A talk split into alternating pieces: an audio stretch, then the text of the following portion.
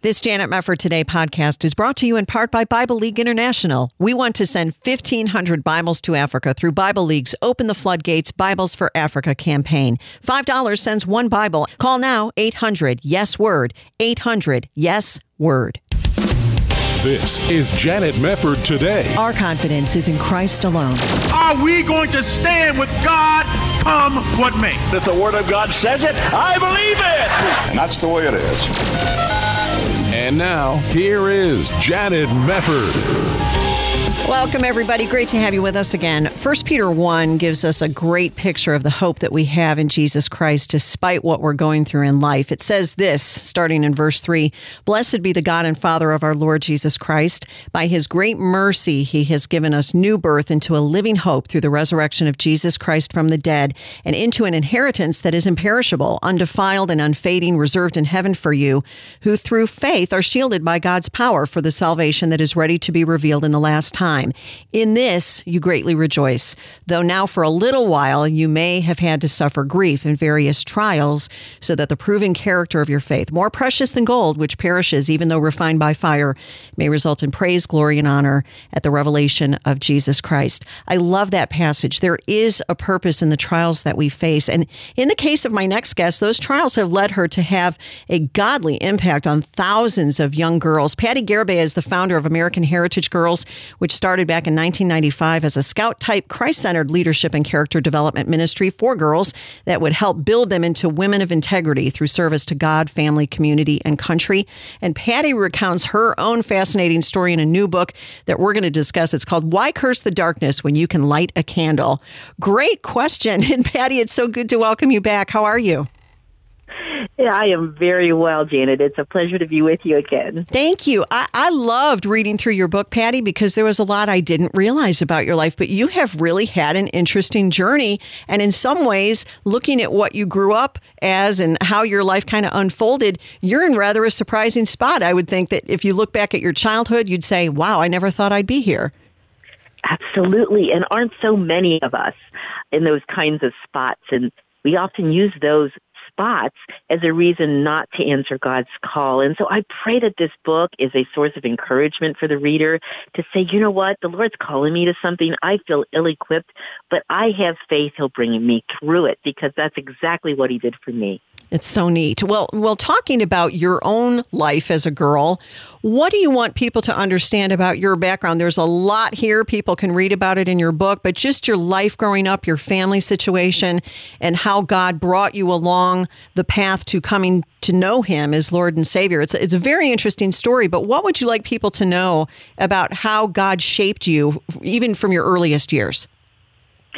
I, th- I think one important part of, of my story and probably everyone's story is don't discount, don't discount those times where we feel like my life is worthless. Because what the, what the Lord does with those times of, of depression or despair is he shows his faithfulness and his glory and his sovereignty.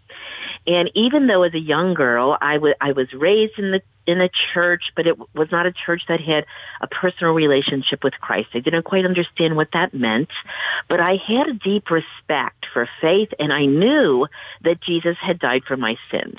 So at least I had that little seed, that little kernel of truth that had been planted in my brain since the time I was itty bitty.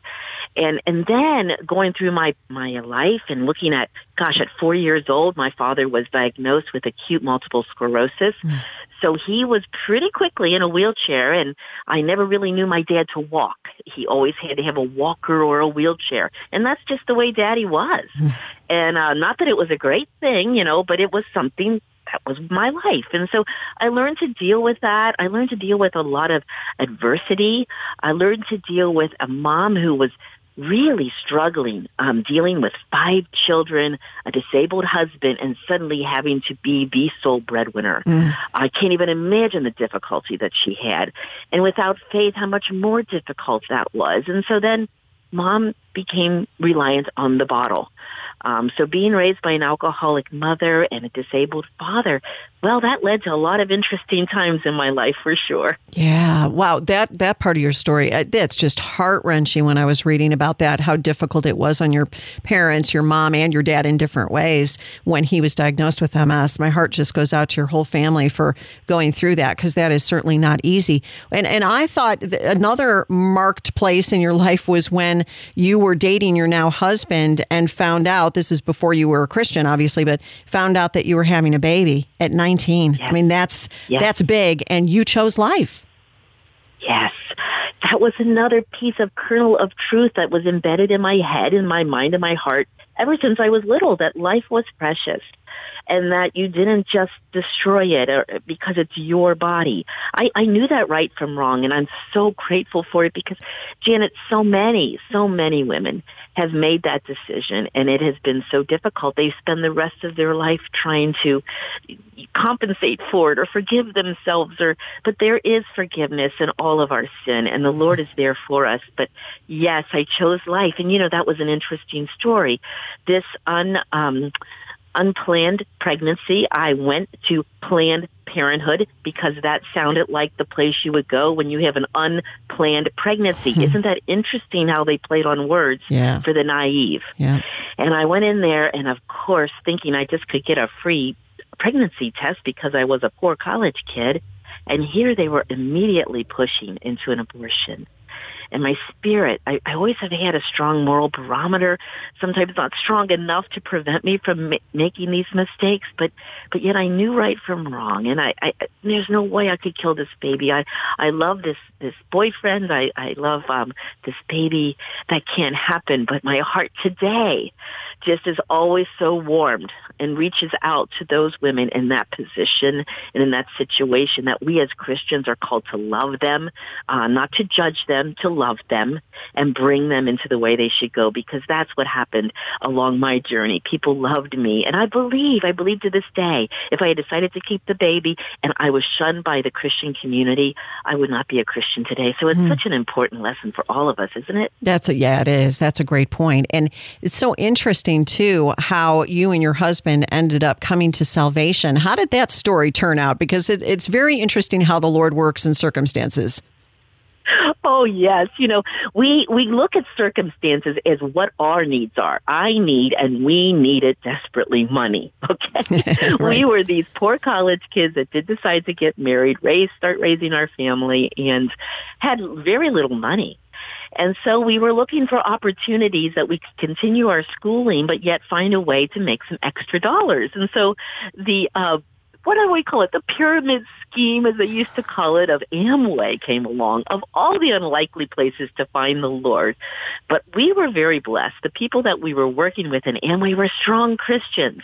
And part of their conventions where we would go and learn more about how to do this business were all centered around a honestly a um worship service. And that's where my husband came to know the lord. Now i'm a bit more stubborn and i had to go a little bit further to really start my relationship with christ. And that is when my my baby girl the the daughter that was um unplanned but but so so much we loved was hurt um very tragically. The she was hit in the head with a badminton racket. She developed a cerebral hematoma that was inoperable. She had been in the um, neuro- neurological unit of the Children's Hospital for over a month. And they said, your child will never be the same. Ugh. And I, I made that literal, we, many of us have done this, bet with God, Lord, if you will, if you will redeem her, if you will save her, if you will spare her life, I will give you mine. And I did. and I have been true to that and the Lord has blessed that. And today that little girl is now very much involved in this ministry. Her name is Rachel hmm. and that stands for little lamb. That's what it means. And I felt, Lord, if I have to sacrifice this little lamb to get to know you, I will do that. But he came faithfully alongside. And the rest, I guess you might say, is history. Oh my goodness! I think you said in that particular recounting of that story that it kind of taught you the lesson that sometimes there's nothing you can do but pray. I thought, boy, that's isn't that the truth? That's so true. And it shouldn't it be the first thing we do, Janet? That's what's Yes. so frustrating with with myself. I'm like, come on, you know the Lord will bring me bring you through this in His way, but maybe not in my way. Right? You know, that you have hit the nail on the head, Patti. So true. We're going to take a short break. We'll come back with Patti Garibay, founder of American Heritage Girls and author of Why Curse the Darkness When You Can Light a Candle. We'll be back.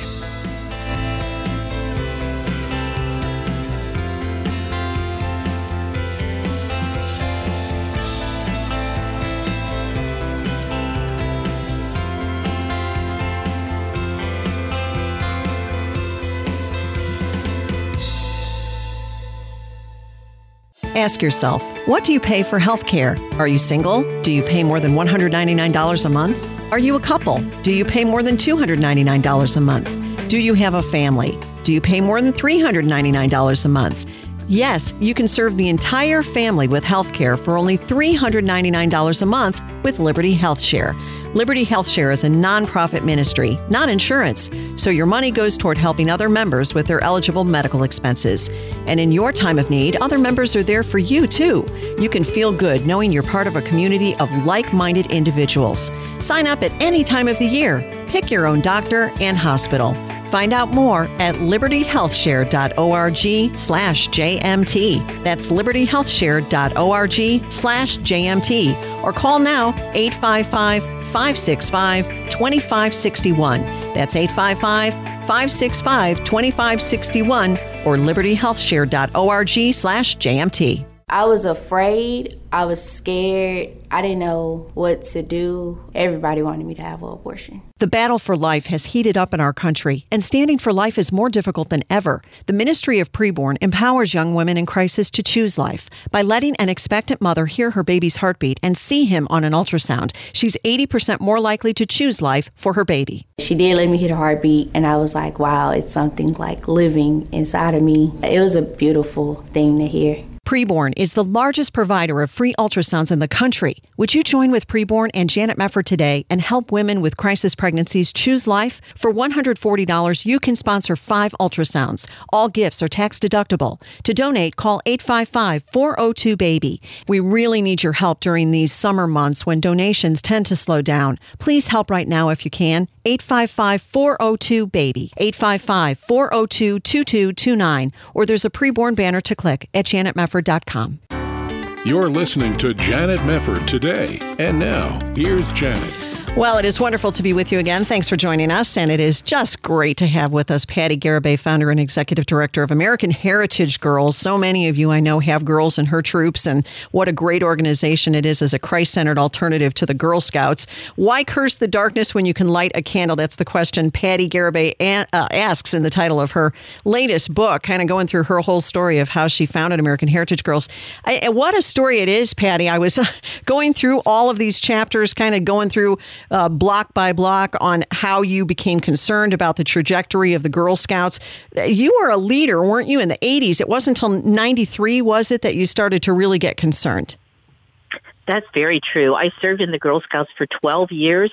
I was not just a troop leader, but I was also an area delegate and also a, a, a you know, a volunteer at the at the uh, council level. So I was very involved in Girl Scouts. As a matter of fact, people in my community said I bled green. I loved it so much, but I used it as my ministry. I was using it to spread the gospel, and um, there was a change right in the '90s um, that that really changed everything for me.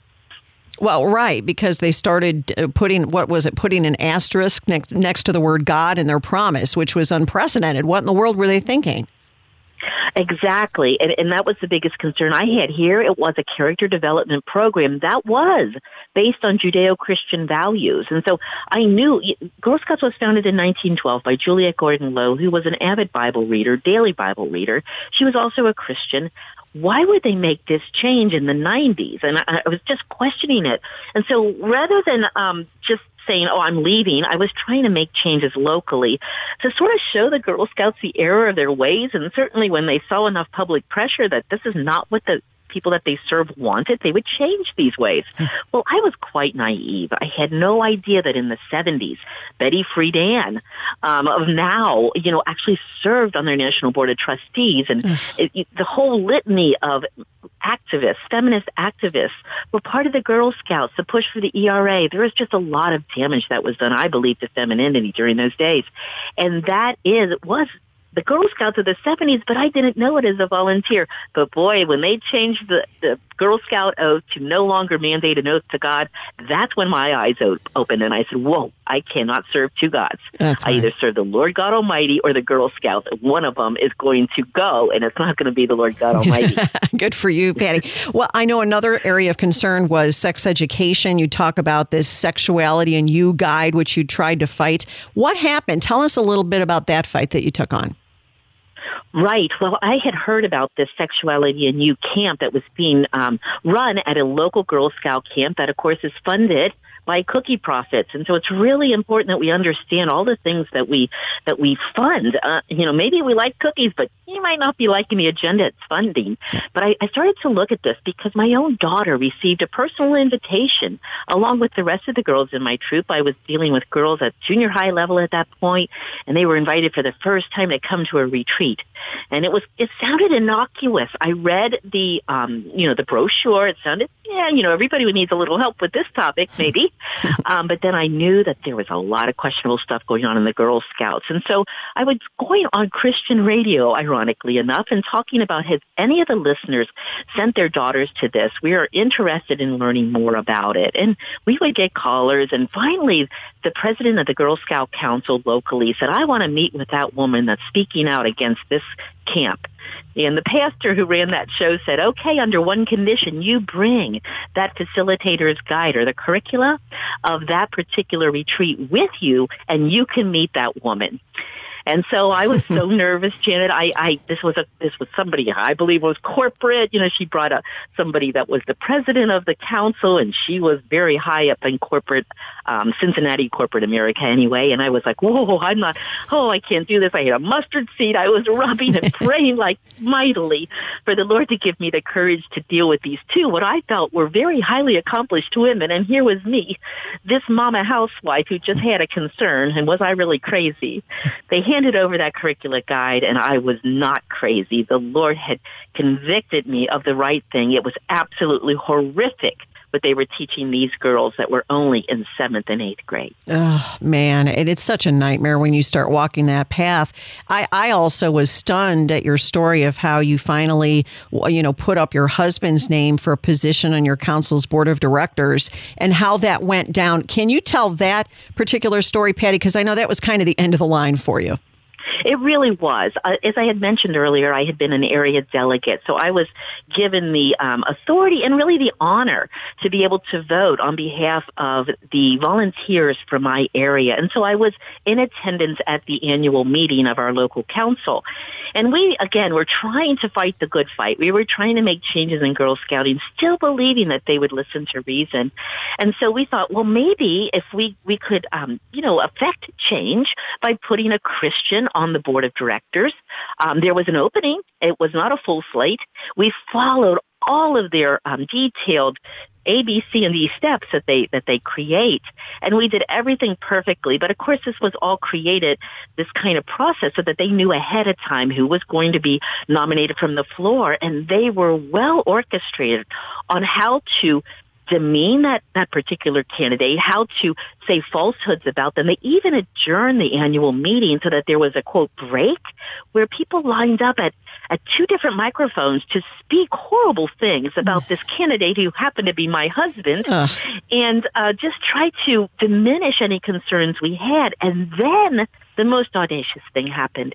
When it came time for the vote, the casting of the votes, and I knew at least a handful of people, if not two, that were voting for this candidate, when they said that he received zero votes and then moved one step further and, and asked for a, a destruction of those votes, which is illegal for a nonprofit to do, I knew that this was an immoral and Uh, not an aligned organization, that it was time no longer to fight the fight, but to leave and to start something new. Yeah, it's clear at that point. Even if you stand up and say, that's funny, we all voted for him. Where did the votes go? Yeah. I mean, at that point, you know the fix is in and you can't redeem it.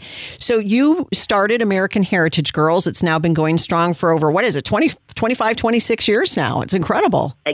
Yeah, un- unbelievable. Only God could do that. yes, yes, and and you know this is such a, a wonderful example, Patti. I, what I take away from this is the fact that a you were willing to fight, you didn't retreat, you didn't leave, you didn't just you know wash your hands of all these people. You really did your level best to try to reform from within, present the truth, and and operate in good faith. When it became obvious you could no longer di- do that, you lit a candle and I know that was not easy for you. You had all these children to look after yourself, and you were in a very busy stage of life. You know, how do you look back on your decision to have done that now? I just, I just learned that the Lord, the Lord taught me that you need to go through his open doors and pray for him to shut those doors he doesn't want you to go through. And so it, it's very important to be persevering and tenacious because there will be so many times like we would hold these information sessions about what American Heritage Girls was going to be. This crazy idea. who who who starts this? Who's the Don Quixote? You know, yes. sort of um, wrestling with all of the windmills. But that I felt that way and very alone at times. And maybe one or two people would come to those evening sessions, time away from my family and my kids, and I'm like, Lord, is this what you want me to do? But it was what he wanted me to do. He wanted me to grow resilient and gritty to be able to take on this fight because it was not a pretty fight. Um, to, to learn more and more as, as the Girl Scouts continue to degrade, I, it gave me more of more of a fire in my belly, which I think we need in order to keep our motivation levels up. You know, the call of the Lord and then the passion for what you're doing of why this is dangerous. See, I looked at my own life and I did not have those wayfaring signs that I should have had, and I wanted that for every girl and to see that the Girl Scouts weren't not only not supplying wayfaring signs, but they were actually bringing signs of confusion. I mean, today they're sending girls to pronoun island to understand what their pronoun is. Ugh. This is damaging. Yeah. This is damaging. And that is why you have to say, you know what, this may be uncomfortable. This may be way beyond my means. But the Lord is calling me to it. He will bring the resource, and He does.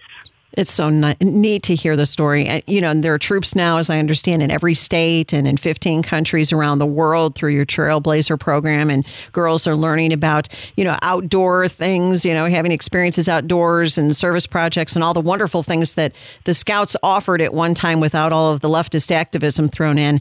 You know, uh, when you are looking at all of this, and I know, especially during the pandemic, Patti, you and I have had the opportunity to talk a little bit off air about how much the pandemic pandemic actually helped girls in American Heritage Girls really find that sense of community. I mean, that must make you feel so good and and so, you know, thankful that the Lord led you in this direction despite all the trials that you went through. And I'm sure there are thousands of parents who are just so thankful for you. It's it's unbelievable. I mean, we are not to be expectant of seeing fruit in our lifetime of what we do in service to the Lord. I don't believe we are deserving of that, but the Lord has blessed me incredibly by allowing those fruits to be seen in my lifetime. And for that, I am forever grateful. it is, it is very uh, it, humbling, humbling for, to think that even any influence was made in a positive way on a girl, one girl's life, much less all of these girls over the years. I'm a blessed woman. I, I am absolutely thrilled to see girls growing in who they are and whose they are and for parents to say, oh, thank you. I have been looking for this. I want an, a framework for adulting for my daughter, but I want her to have like-minded friends and I want her to be in a safe environment and I want her to have Titus 2 mentors yeah. that are, are Christ-loving and that will speak of affirmation and encouragement and really, really to my daughter.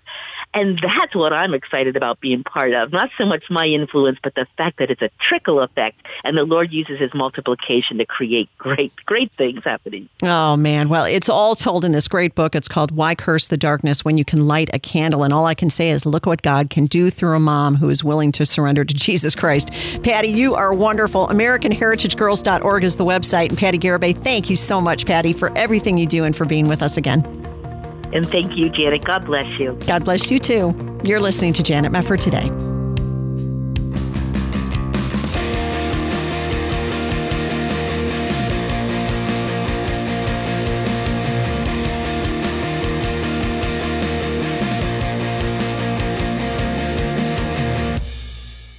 This Janet Mefford Today podcast is brought to you in part by Bible League International. We want to send 1,500 Bibles to Africa through Bible League's Open the Floodgates Bibles for Africa campaign. $5 sends one Bible. Call now 800 Yes Word. 800 Yes Word. This is Janet Mefford Today. And now, here's your host, Janet Mefford. I am so glad to see this. The Conservative Baptist Network is now calling for the resignation of plagiarist pastor who is now the president of the denomination, Ed Litton. They're calling for his resignation. Just out with a statement yesterday. This is what it says Recent weeks have brought to light evidence of repeated plagiarism of multiple sources on the part of Southern Baptist Convention President Ed Litton. This sinful behavior and the lack of forthrightness when exposed is inconsistent with the character and integrity Southern Baptists rightfully expect from their president. Compounding the concern, surrounding President Litton's irrefutable pattern of plagiarism is the silence of nearly all SBC leaders. See, that's the second tier of the scandal. They say further eroding the testimony of the SBC to a watching world is the way some SBC leaders have excused and even minimized this troubling behavior. Scripture says acquitting the guilty and calling evil good are wrong. Deceitful behavior on the part of a pastor is doubly egregious as those holding this office are called to be able to teach and to study to show yourself approved. Plagiarism is a violation of the eighth and ninth commandments, and Scripture warns that men leading Christ's local churches will be judged with even greater strictness. The Conservative Baptist Network delayed commenting on this matter publicly in the hope that personal conversations and counsel with President Litton would lead him to acknowledge his error and repent. Sadly, this has not occurred as further evidence of what appears to be serial plagiarism continues to surface in at least six videos from a variety of named sources. I'm glad they said that. The Conservative Baptist Network calls on the leaders of the SBC to address this matter promptly and biblically. For the sake of the gospel, it is best for President Litton to step down from office and focus on his personal spiritual development with his local church. The testimony of Southern Baptists and of the gospel is at stake. So I would like to say, first of all, here, here, Conservative Baptist Network. And I'm glad they clarified why they had delayed in releasing the statement. I can understand very well why they would want to work behind the scenes insofar as it were possible to bring Litton to repentance and to full recognition and to full ad- admitting what he did. But here's what's complicating the entire story. As you know, what's been coming out of late is more and more information about the docent research group. And this is the group that provides material for pastors. This is the group that wrote the books for Mark Driscoll back in 2013 when I found his plagiarism. That was the work of the docent research group, which, from what I understood, they actually footnoted what he plagiarized. And there was a little story behind the story there. But now it's come out that Docent Research Group is one of the groups at least, that has been providing sermon help, not only to Ed Litton, but to a lot of pastors we had. And we talked about this just recently. We've seen recommendations for docent research group from people like Tim Keller and people like John Ortberg and people like J.D. Greear, the immediate past president of the Southern Baptist Convention. And not everything is known to this date about the docent research group. More and more is coming out about this group, but we're finding out that there are many people who either have been part of the docent research group or are currently part of the docent research group who are, let's just say, far from conservatives. They're not conservatives. It, it is questionable whether or not all of them are even Christians. So, you know, what are you supposed to conclude? We have a multi tiered problem here with Ed Litton and his cohorts and J.D. Greear. Now, J.D. Greear was the first pastor whom was revealed to have been the source for Ed Litton's plagiarized Romans 1 sermon. And then all these other sources came out and videos came out showing that he was lifting material and they were doing side by sides with other videos. One of his underlings there at his church in Alabama was also using similar material. So the question now becomes what's going on? Is it really a matter of flat out plagiarism. Now, according to Litton's initial statement, when that first issue of plagiarism came out, he apologized. Oh, I should have cited JD, but JD gave me permission in advance. So, according to Ed Litton's own words, JD Greear was in on giving the material to Ed Litton. Now, what I wonder, because I no longer trust this guy to tell the truth after what he did concerning removal of some of this heresy from his website on the sly Uh, they, they, uh, I don't trust the guy. I don't trust the guy at all because I've seen nothing but a pattern of deception with him. So I am disinclined to listen to him and immediately believe everything he says. I'm just not that naive. And when I see his response has been Stonewall, Stonewall, Stonewall, give out a very minimized statement, Stonewall, Stonewall, Stonewall, and then you see the behavior of the rest of the SBC elites who are his friends, and it's disgusting. I'm going to say that I know that people have in their minds this incredible respect for the big men of God, the big celebrities, the guys who are always out in front. They're on the stage and they're famous and they put out very well filmed podcast videos and, uh, you know, webcast videos, I should say, and podcasts. And they have great books, which now we know we don't necessarily get to assume anymore that any of these guys write their own books because now we know there are a lot of people who don't write their own sermons. Is this okay with us as Christians? No, it shouldn't be okay with us as Christians if we're going by the Bible. Who in the world is above the Bible? Nobody is above the Bible. If you are a Christian, you are under the authority of God Himself in His holy word, and His word is not confusing. It is very obvious that when you look at the qualifications for a pastor, you have to be above reproach. What do you think that means? It doesn't mean sinless, but it means you have a really solid reputation. Think of people in your life, for example, maybe people at your church, or maybe your mom and dad, maybe your grandparents, maybe neighbors that you had, who you could honestly say of them, that guy was solid to the core or that woman was the godliest woman. She was honest she was loyal she was she just had fantastic character. She loved people. She was very giving. She just didn't have a mean bone in her body. We all know people like that. It's not that they're perfect. It's just that they're above reproach. You would never find anything in their lives that would be scandalous or deceitful or wicked in any way. But now we have this question.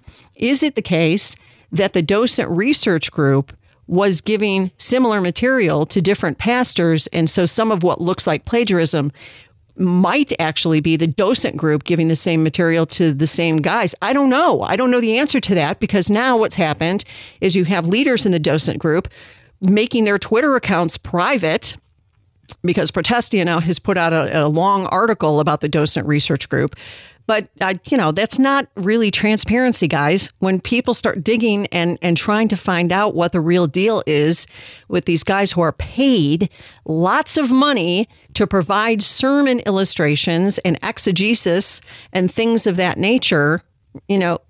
It's sleazy. It's just sleazy.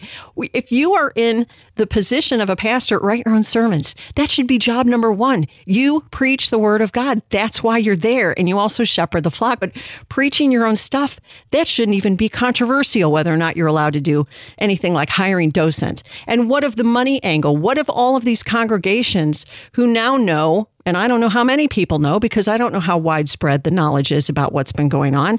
How many people in the pews know that their pastors have been paying a group to do their sermon prep? Does that bother you? And aside from that, how much have they been paying Docent Research Group? And did you know about that? And when you were giving money in the offering plate or when you were tithing, is part of your money going to docent so your pastor can skirt his duties to preach the word himself to you? Every single person listening to me, if you are in a church of any size, and it probably applies across the board also because there are groups, from what I understand, that will do similar work for smaller churches. But mainly, if you are in a big church, I would advise you to go to your pastor or as close as you can get to him and inquire Does this church pay docent research group to prepare material for the pastor's sermons because we want to see how much that has been done and we want to see how much that has cost and we want to see the hard numbers. Everybody needs to hold your church accountable. Why? Because nobody is above the Bible, folks. And if you can't trust that your pastor standing in front of you is doing the study and the preparation which you pay him to do to bring you the Word of God every week, then why are you there? Find out. Go to your church, go to your elders, go to your church leadership, however you plan to do it, however your church is set up structurally. Go there and find out. It's really important because this is only going to get worse. If you see what the CBN is saying about these SBC elites refusing to condemn Ed Litton, we have a massive corruption problem, folks. And, and it is bad. And it's going to take the sheep to rise up and test their shepherds according to the word of God at this juncture. But yes, Litton needs to resign, and so do his enabling friends, in my opinion. We'll be back.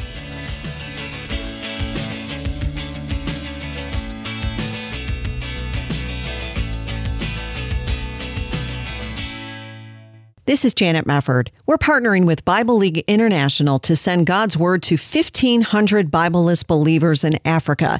In many parts of countries like Kenya, Tanzania, Ghana, and Mozambique, as many as 9 out of 10 Christians are denied God's Word because of corrupt governments, majority religions, remoteness, and poverty. They've never been able to read 1 Peter 5 7. Cast your cares on Him, for He cares for you.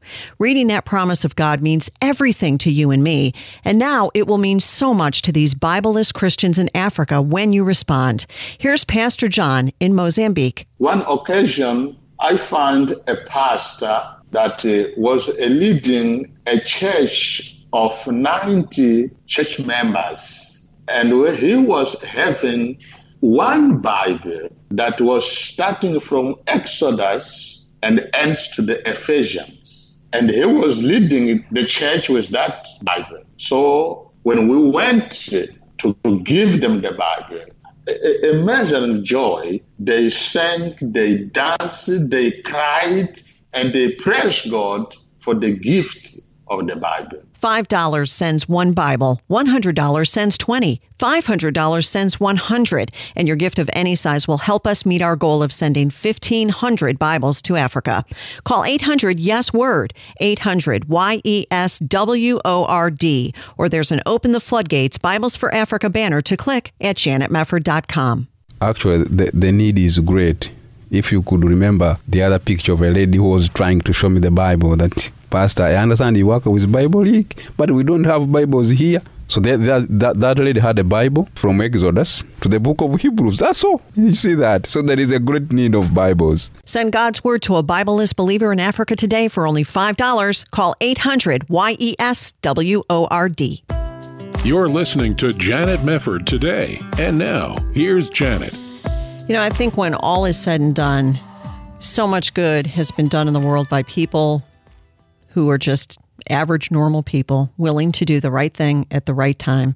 The more I live, the more I have experienced that truth where just normal people who aren't famous, who don't have any huge bank account necessarily. They don't have any accolades and ribbons and trophies, but they're just solid, decent people who want to do the right thing and have the right motivation for doing the right thing. And I cannot tell you how much I appreciate like people like that. Not only Christians who are willing to do that, uh, even within the church when there's corruption, like in the SBC, but also people in the secular realm. And you know, this is part of God's grace to the world. You know, He makes the rain fall on the just and the unjust. And I really appreciate all of these people who have been whistleblowers. A lot of them have gone to Project Veritas. And there's a story out now about a recent whistleblower, a man by the name of David Johnson, a Harvey Nash packaging engineer contracting with the company Hasbro. You know Hasbro. If you have kids, you have Hasbro toys around, or you've certainly seen their commercials or seen that product name when you go through Walmart or wh- wherever you shop for toys.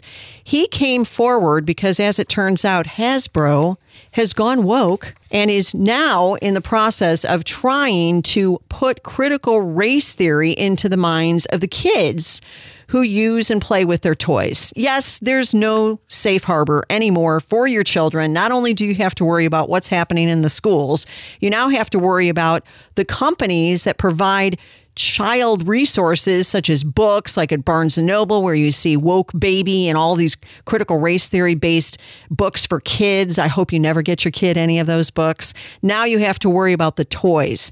This whistleblower David Johnson sat down with James O'Keefe. I want to play a little bit of this interview for you. Here's how it started out. Cut 1. My name is uh, David Johnson. I'm a packaging engineer for Hasbro. They are attempting to covertly push CRT, critical race theory, through branding and messaging through their products. I decided to come to Project Veritas because I opposed the indoctrination of children that they wanted to push. Explain what we're looking at here. This is the program developed by the Conscious Kid, which is working with Hasbro to teach children about racial bias at an early age. Is this a, a, a mandatory all hands training? Yes, it was mandatory for me. All right, so this is the beginning of the story. Hasbro wanting to make sure that little white kids know that they're racists. Conscious Kid is the organization that he mentioned before. And according to PJ Media, uh, this is an organization providing the training that describes itself as saying, We are an education, research, and policy organization dedicated to equity. Okay, there's your first red flag. And promoting healthy racial identity development in youth. We support organizations, families, and educators in taking action to disrupt racism in kids. Well, all I can say at the outset is if you're against racism, then you ought to be the world's biggest opponent of critical race theory because that is as racist as it gets. Having some kind of collective crime and accusing people who are individuals of a collective crime that they can't even prove, they just assert it. And if you deny it and if you fight back and if you say that's not true, you don't have any evidence for any of this, it doesn't matter because that just makes you a bigger racist. This is an excerpt starting out in this cut from the Conscious Kid program that apparently they're seeing over at Hasbro. This is cut two. Children as young as two are already using race to reason about people's behaviors. Two year old racists is just an absurd concept.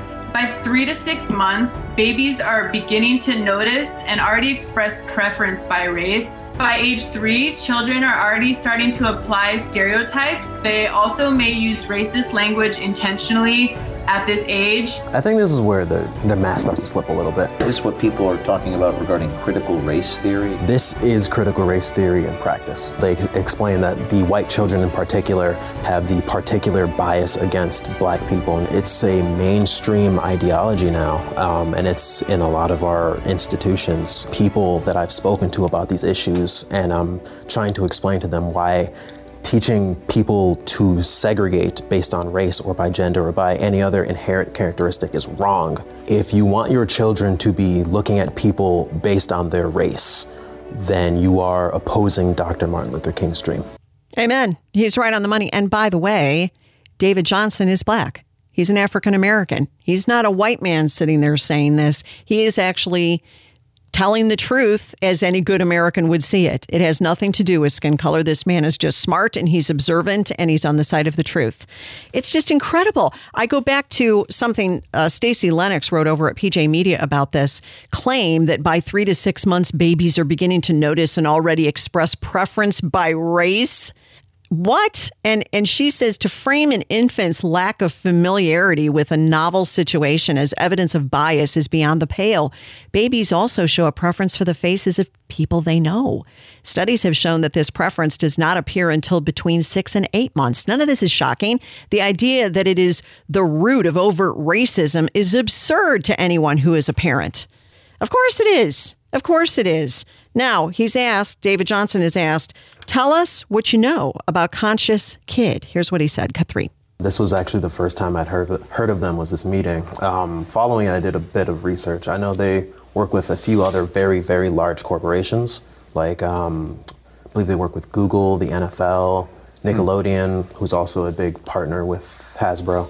No, Hasbro isn't the only heavy hitter, no. They? As you mentioned, they work with the NFL Players Association, MGM, Nickelodeon, and YouTube. And YouTube. That's a large share of like the market um, for children's entertainment. Like Hasbro itself is already a huge company because they have like everything from My Little Pony to Transformers. But YouTube, YouTube is almost like the main the main hub where people go for entertainment now. If they're using YouTube to push this ideology, then that's that's going to have very very far reach and very wide um, implications. Are you tired of activists everywhere you look?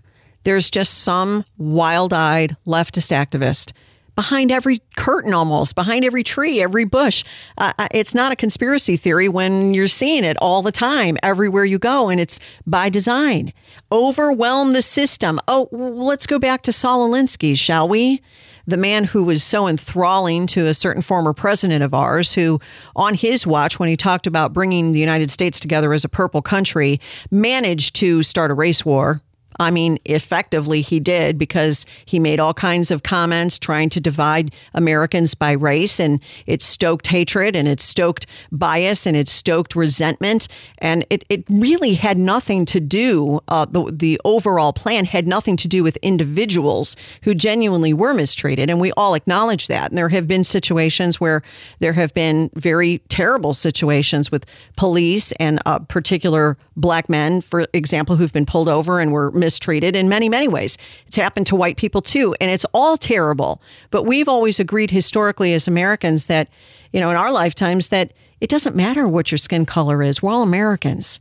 And and whoever is mistreated deserves justice. And there should be justice for all. It's why Lady Liberty is blind. But we're losing that. And we're losing that because leftists are pushing it. And they have to get to your children. Here, just a few days ago, I was playing the audio of that San Francisco gay men's chorus, will convert your children, and, and making fun of the idea that, in fact, that's exactly what they want to do. You have to get to the kids. That's how you create a new generation that you don't have to work on because they've been indoctrinated from day one. Who can stop this? Parents can stop this. Parents can stop this. If you have a child who's going to school, who is looking at YouTube, who, and they do by the millions and millions, you need to be involved in your child's life. And you need to have forthright discussions with your kids, teaching them biblical truth and not allowing the world to school them because this is what the world is going to shove down their throats. This is what you are increasingly seeing in these companies, as were mentioned. YouTube, for example, PJ Media says created a storytime playlist to counter anti blackness and highlight black authors and stories. What anti blackness? Google curated a list of reading materials and lesson plans to support inclusive anti racist K through 12 education education is anti racist. Who's pro racism in education? They are. But prior to the CRT push, who was doing this? Nickelodeon provided resources to support conversations about race and racism with children, and East Baton Rouge Parish donated thousands of anti-racist books to every school in the parish. This is this all this anti-racist messaging they mention is the brainchild of Ibram X. Kendi and requires assigning behaviors, motivations, characteristics, innate abilities, societal roles, and historical guilt on children based solely on their race. Protect your kids against this. This is not the American way. It's not true, and it is fundamentally racist. We must fight it. And God bless David Johnson for coming forward. Thank you, David. Don't forget our wonderful campaign to get Bibles to Africa with Bible League International. $5 is all it takes to send one Bible, and we're getting closer to our goal, but we need your help. If you'd like to help, please call today with a donation at 800 Yes Word, 800 Y E S W O R D. Or there's a banner to click at janetmefford.com. God bless you. Thank you so much for listening. We really appreciate you. And we'll be back next time.